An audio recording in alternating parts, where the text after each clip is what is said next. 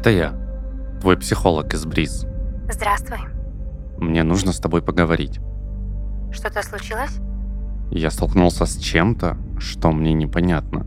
Боюсь, мне можешь помочь только ты. Что я могу сделать? Вчера мне приснился сон. Очень похожий на те, что ты мне рассказывала. Правда? И что же тебе приснилось? Я не знаю. Я не уверен, что уже проснулся. Я не понимаю.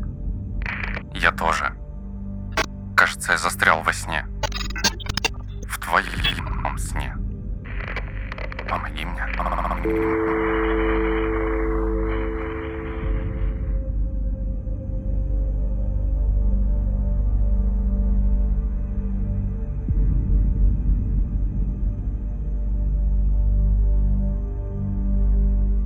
Мой первый рабочий день в качестве стажера канцелярии снов был весьма насыщенным. На пороге канцелярии меня встретила Эмбер, глава отдела повторяющихся снов и куратор новоиспеченных сотрудников. Невысокая стройная девушка, одетая в плотный бежевый пиджак, узкую черную юбку и длинные кожаные перчатки, приветливо махала мне рукой, стоя на пороге огромного здания, построенного посреди ничего, и за канцелярию, в которой создаются сны, ничем себя не выдающего. Как я узнал позже, подразделение Эмбер занималось разработкой и поддержанием снов, которые снятся людям на протяжении многих лет, не меняясь в сюжете. Если вы когда-нибудь слышали фразу «Вот уже много лет я вижу один и тот же сон», будьте уверены, это работа Эмбер. Эмбер пригласила меня войти внутрь и предупредила, что сегодня нам предстоит экскурсия по канцелярии снов с целью познакомить меня с работой каждого отдела. Она говорила быстро, но не громко, резво перебирала ножками, обутыми в туфли на низком каблуке, а еще от нее пахло ванилью. На приветливом лице всегда была сдержанная улыбка и совсем немного строгости во взгляде. Эмбер держалась со мной открыто, но пока еще немного холодно. Вместе мы зашли в лифт, и пока я удивленно смотрел на количество горящих кнопок, Эмбер нажал одну из них и рассказала, что в здании много этажей. Они простираются как вверх, так и вниз. Чем выше этаж, тем важнее подразделение, что находится на нем. На минусовых же ярусах располагаются отделы, чья работа либо очень сложная, либо очень мрачная.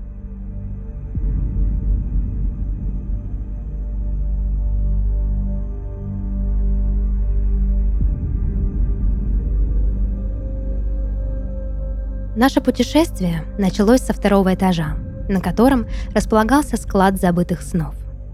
Мы зашли в плохо освещенное помещение, в котором практически никого не было. Высокие стеллажи с расставленными на них сосудами стояли в ряд друг за другом. Мне не удалось даже на вскидку сказать, сколько их было. Казалось, мы попали в лабиринт с бесконечным количеством полок, который обслуживал один единственный кладовщик – Роберт. Эмбер кивнула ему и быстро рассказала о цели нашего визита. Затем я узнал, что на складе забытых снов хранятся сновидения, которые люди так и не смогли вспомнить, проснувшись. Также здесь можно было найти и яркие, красочные сны, которые по какой-то причине были стерты из памяти. Некоторые сосуды были наполнены наполовину или даже на треть. Это, как объяснила мне Эмбер, означало, что владельцы этих снов помнят лишь обрывки сюжета и уже не могут восстановить в голове полную картинку. Удивительно, как много снов ускользают от человеческого сознания. Ты просыпаешься и думаешь, ну вот, еще одна ночь без сна. Или что еще популярнее, говоришь друзьям, да, мне вообще не снятся сны. А на самом деле ты видишь их каждую ночь, просто не помнишь. И вот они стоят здесь, на складе забытых сновидений, а ты не подозреваешь, как много интересного происходит в твоем подсознании. Мне стало понятно, почему Роберт работает на складе в одиночку. Дело в том, что забытым снам вовсе не нужно сопровождение. Все, что делает Роб, следит за тем, чтобы новые забытые сновидения находили свои места в стеклянных сосудах. А что случается, когда человек, скажем, случайно вспоминает свой сон? Вежливо поинтересовался я. Роб удивленно уставился на Эмбер, а та ответила. Обычно такое редко происходит. Но если уж и происходит, то сон переходит в распоряжение отдела пересказанных сновидений. Он прямо над нами. В отделе пересказанных сновидений хранились сны, которые люди обычно рассказывают другим. Жидкость в сосудах, в которых они хранятся, всегда подвижная, бурлящая. Эмбер рассказала мне, что это потому, что люди часто не могут пересказать сон в таком виде, в котором он в действительности им приснился. Они склонны добавлять в сюжет своих деталей, дорисовывать недостающие элементы или же менять сон в угоду своей фантазии – Бывало и так, что хозяин сна так разошелся в своих фантасмагориях, что жидкость в сосуде буквально закипела, чем повредила сосуд. На устранение этой аварии пришел отдел зачистки. Работники, которые занимаются утилизацией просроченных сновидений или тех, что по какой-то причине вышли из строя. А если владелец сна умирает, то отдел зачистки передает его сон в архив, который, по словам Эмбер, находится на минус первом этаже –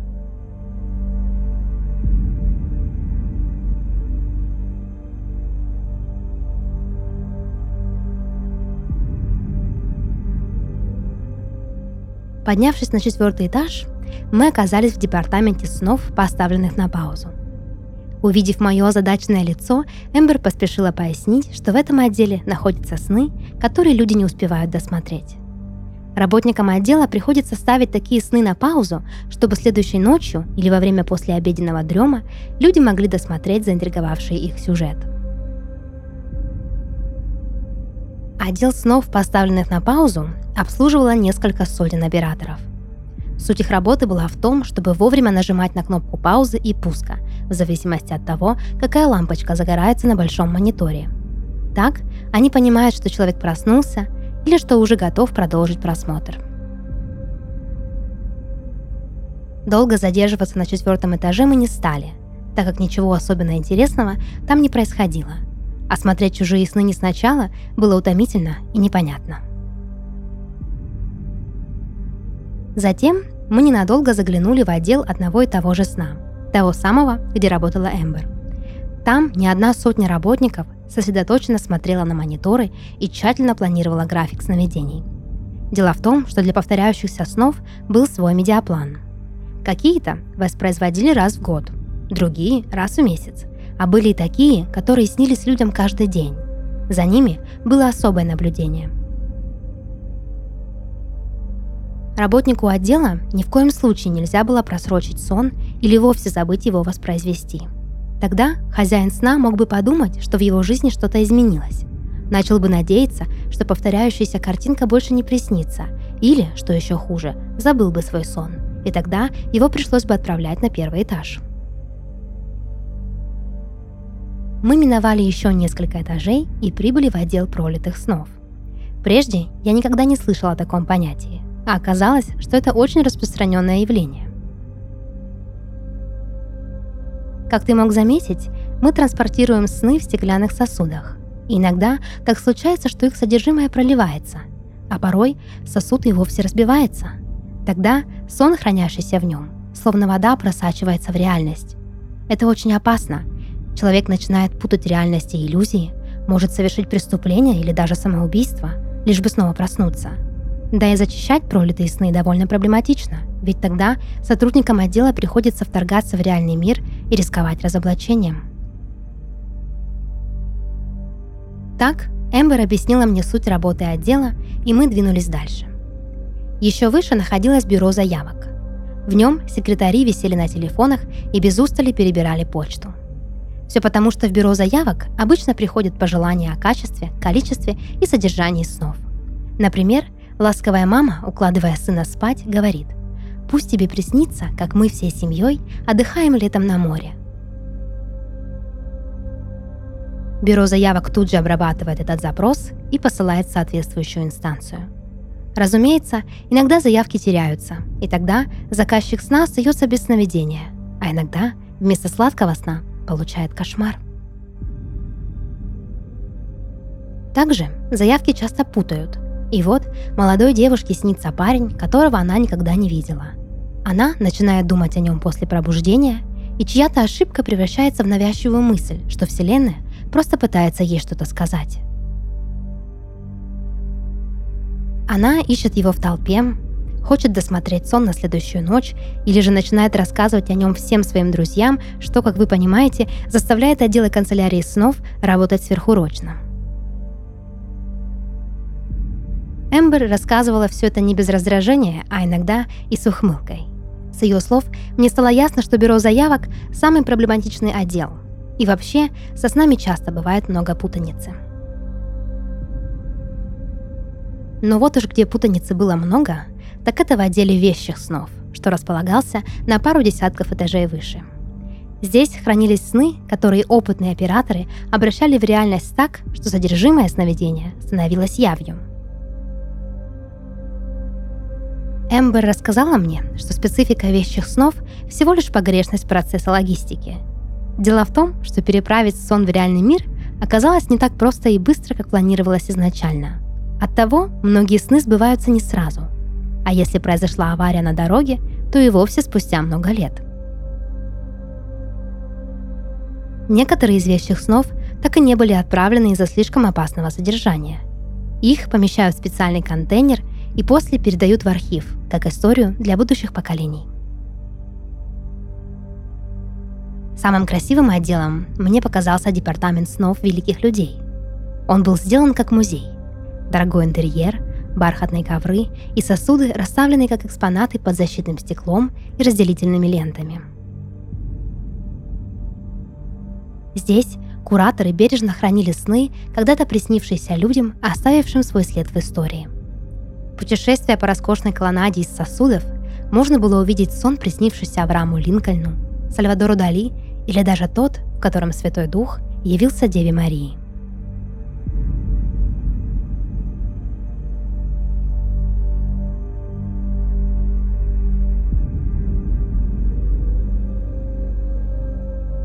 Для разнообразия Эмбер предложила спуститься на минусовые этажи, чтобы узнать, чем сотрудники занимаются там.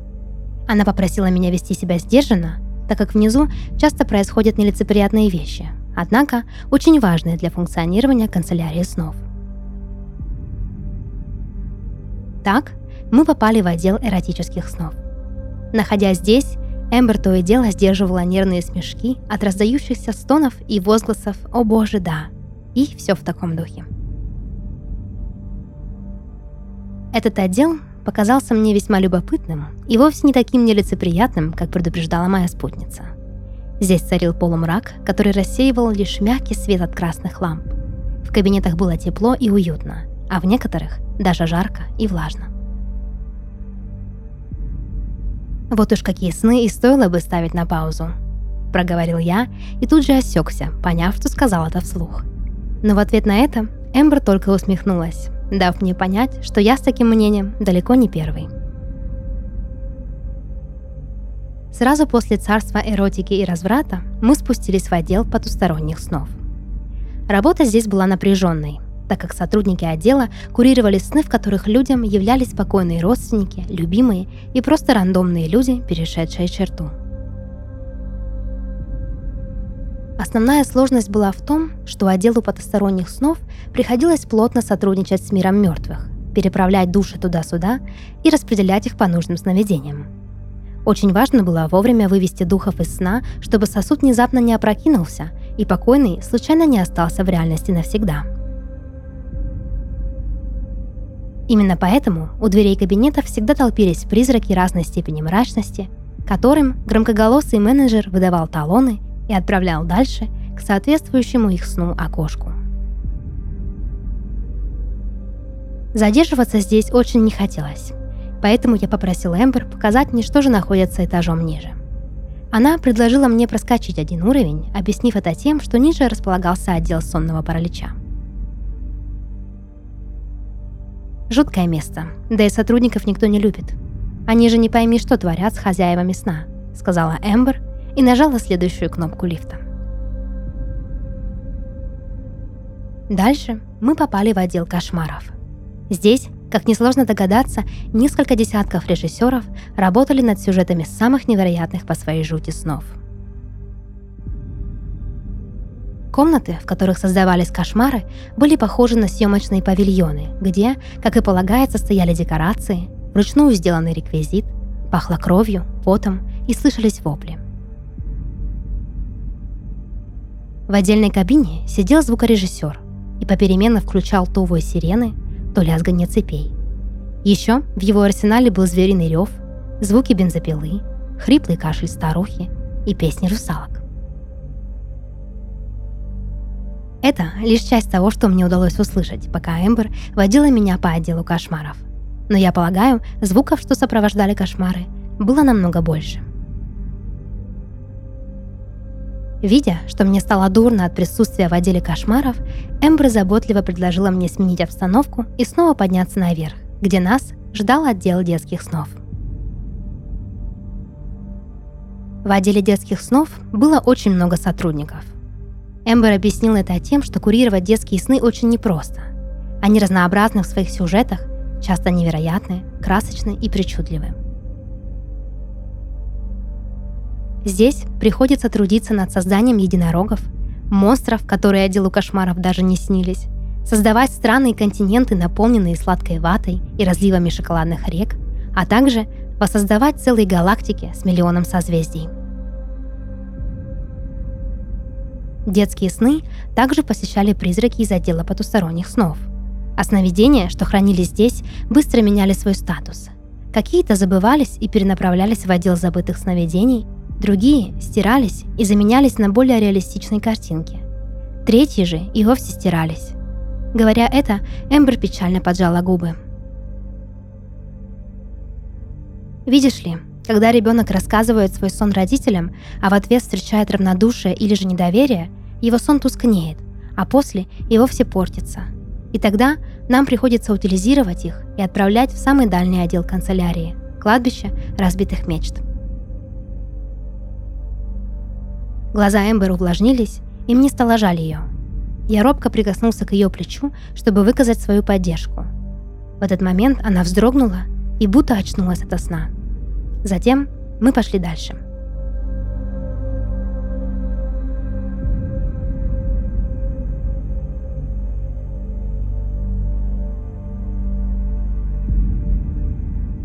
Здесь наши пути расходятся, спокойно проговорила Эмбер и показала на большую позолоченную дверь. На мой вопрос, что за ней, она глубоко вздохнула, а затем рассказала. По ее словам, на самом верхнем этаже за позолоченной дверью находился сам бог снов. Никто из работников канцелярии никогда не видел его, а те, кто был приглашен в кабинет за позолоченной дверью, больше никогда не возвращались. Эмбер рассказала мне, что раз в год в канцелярии снов проходит жатва. Время, когда бог снов вызывает одного из сотрудников к себе в кабинет на жертвоприношение. Тот, кто переступает его порог, должен положить свою жизнь на алтарь снов, чтобы канцелярия могла существовать и дальше. Ходят слухи, что бог снов питается кровью своих работников, а затем она течет по его жилам, словно по трубам, и питает канцелярию энергией. Теперь ты знаешь все о канцелярии снов и вскоре сможешь занять мое место. Сказав это, Эмбер пожала мне руку и исчезла за позолоченной дверью вспышки яркого света. Я даже не успел поблагодарить ее за столь теплый прием и экскурсию. Настолько я был ошарашен происходящим. Мне понадобилось время, чтобы переварить то, что сказала Эмбер. Спускаясь в лифте в отдел повторяющихся снов, я размышляла о канцелярии, ее удивительной работе и преданности здешних сотрудников. Получается, что Эмбер, знающая это место как свои пять пальцев, отдала свою жизнь ради того, чтобы каждую ночь люди в разных уголках планеты могли видеть сны.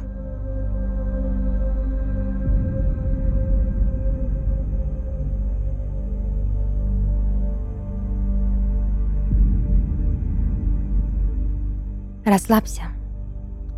Сделай медленный, глубокий вдох. Теперь Когда ритм твоего сердца успокоился, подумай, как часто твой ум терзают сомнения, тревоги, чувство одиночества или непонимание, что делать дальше.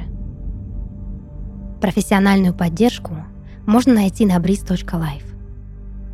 Breeze.life – это сервис, который предлагает онлайн-консультации с психотерапевтом по любому беспокоящему тебя вопросу. Сеанс с профессиональным психотерапевтом проходит в безопасном и удобном для тебя личном кабинете. За пять минут сервис подберет специалиста, отвечающего твоему запросу, который проконсультирует тебя по телефону, видео или анонимно, если захочешь. Все, что тебе нужно, чтобы начать менять свою жизнь к лучшему, это записаться на консультацию психотерапевтом по ссылке в описании. Специально для наших слушателей Breeze.life предлагает промокод «СНы» на скидку 500 рублей на консультацию. Промокод действует на протяжении 7 занятий, а твоя суммарная скидка может доходить до 3500 рублей. Количество промокодов ограничено. Успей активировать скидку до конца сезона подкаста «Сны». Становись осознанным, здоровым и счастливым с помощью сервиса breeze.life. Промокод и ссылка в описании.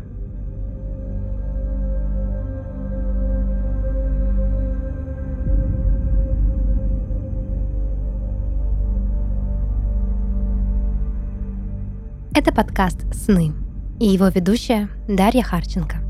Сегодня я читала рассказ, написанный на основе сна нашего слушателя Вадима Горного из города Калининград. Если вы хотите, чтобы ваш сон прозвучал в подкасте, присылайте его к нам на почту. Ссылка в описании. До новых встреч и сладких снов!